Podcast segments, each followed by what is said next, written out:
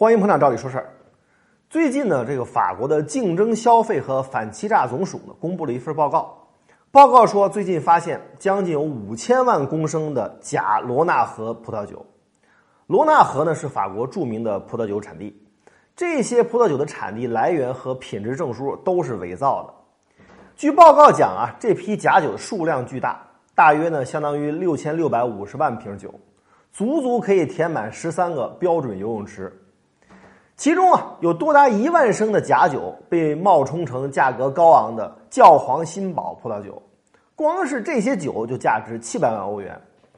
听到这儿，很多朋友可能会猜啊，说这些假冒葡萄酒很可能被卖到咱们中国，因为咱们国人啊非常的追捧进口葡萄酒，尤其是法国葡萄酒。不过呢，您只说对了一半。近些年啊，随着中国人生活水平的提高，对生活品质的要求越来越高。红酒，特别是进口红酒，已经充斥了各种的零售渠道，从超市到网上电商，到处都是来源五花八门的进口红酒。不过，这份报告中提到的这批海量的假冒红酒，还真的没有卖到中国。根据法国警方的调查，这些红酒基本上都被销售给了欧洲国家的多家大型连锁超市，并没有销往中国。不过，这样并不值得庆幸。事实上，在中国销售的进口红酒状况更糟糕。假红酒并不是一个新鲜话题，多年前就曾经爆出法国著名的拉菲酒庄啊，全年的生产量都赶不上中国一年消费的拉菲酒，可想而知假酒的规模有多大。在中国市场消费的假冒的进口红酒啊，主要有两种，第一种就是类似于咱们前面提到的这种，用普通葡萄酒产区的酒啊来冒充著名产区的名酒。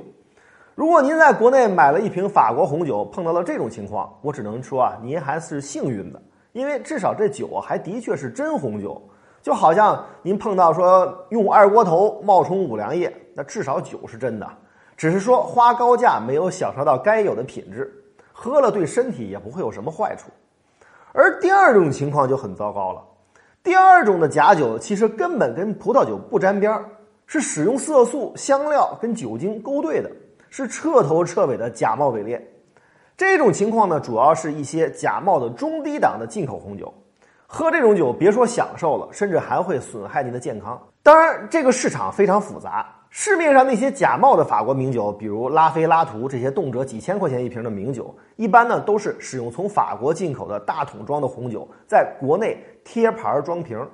而那些中低档的进口红酒，不法分子干脆就直接用国产劣质的散装酒或者是色素香料来勾兑。这些不法分子很狡猾，他们在卖酒的时候都会提供海关的进口报关单，证明他这是原瓶进口。这些报关单啊都是真的。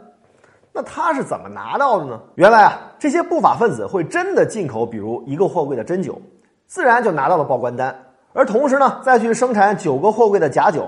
然后把真酒和假酒掺杂在一起推向市场，以假酒顶着真酒的名义销售，共用这一份真实的报关单。作为消费者，我们当然无法辨别报关单能不能和您买到的名酒一一对应上。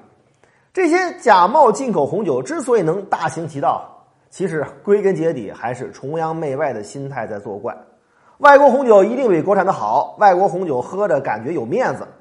正是这种心态，让假冒红酒能够如此大行其道，而让我们的优质国产红酒举步维艰。要想能根本上解决猖獗的假冒红酒，除了执法严打之外，最重要的就是扭转人们的错误消费观念、不良消费习惯，让仅凭一个外国标牌就能卖高价的市场彻底消失掉。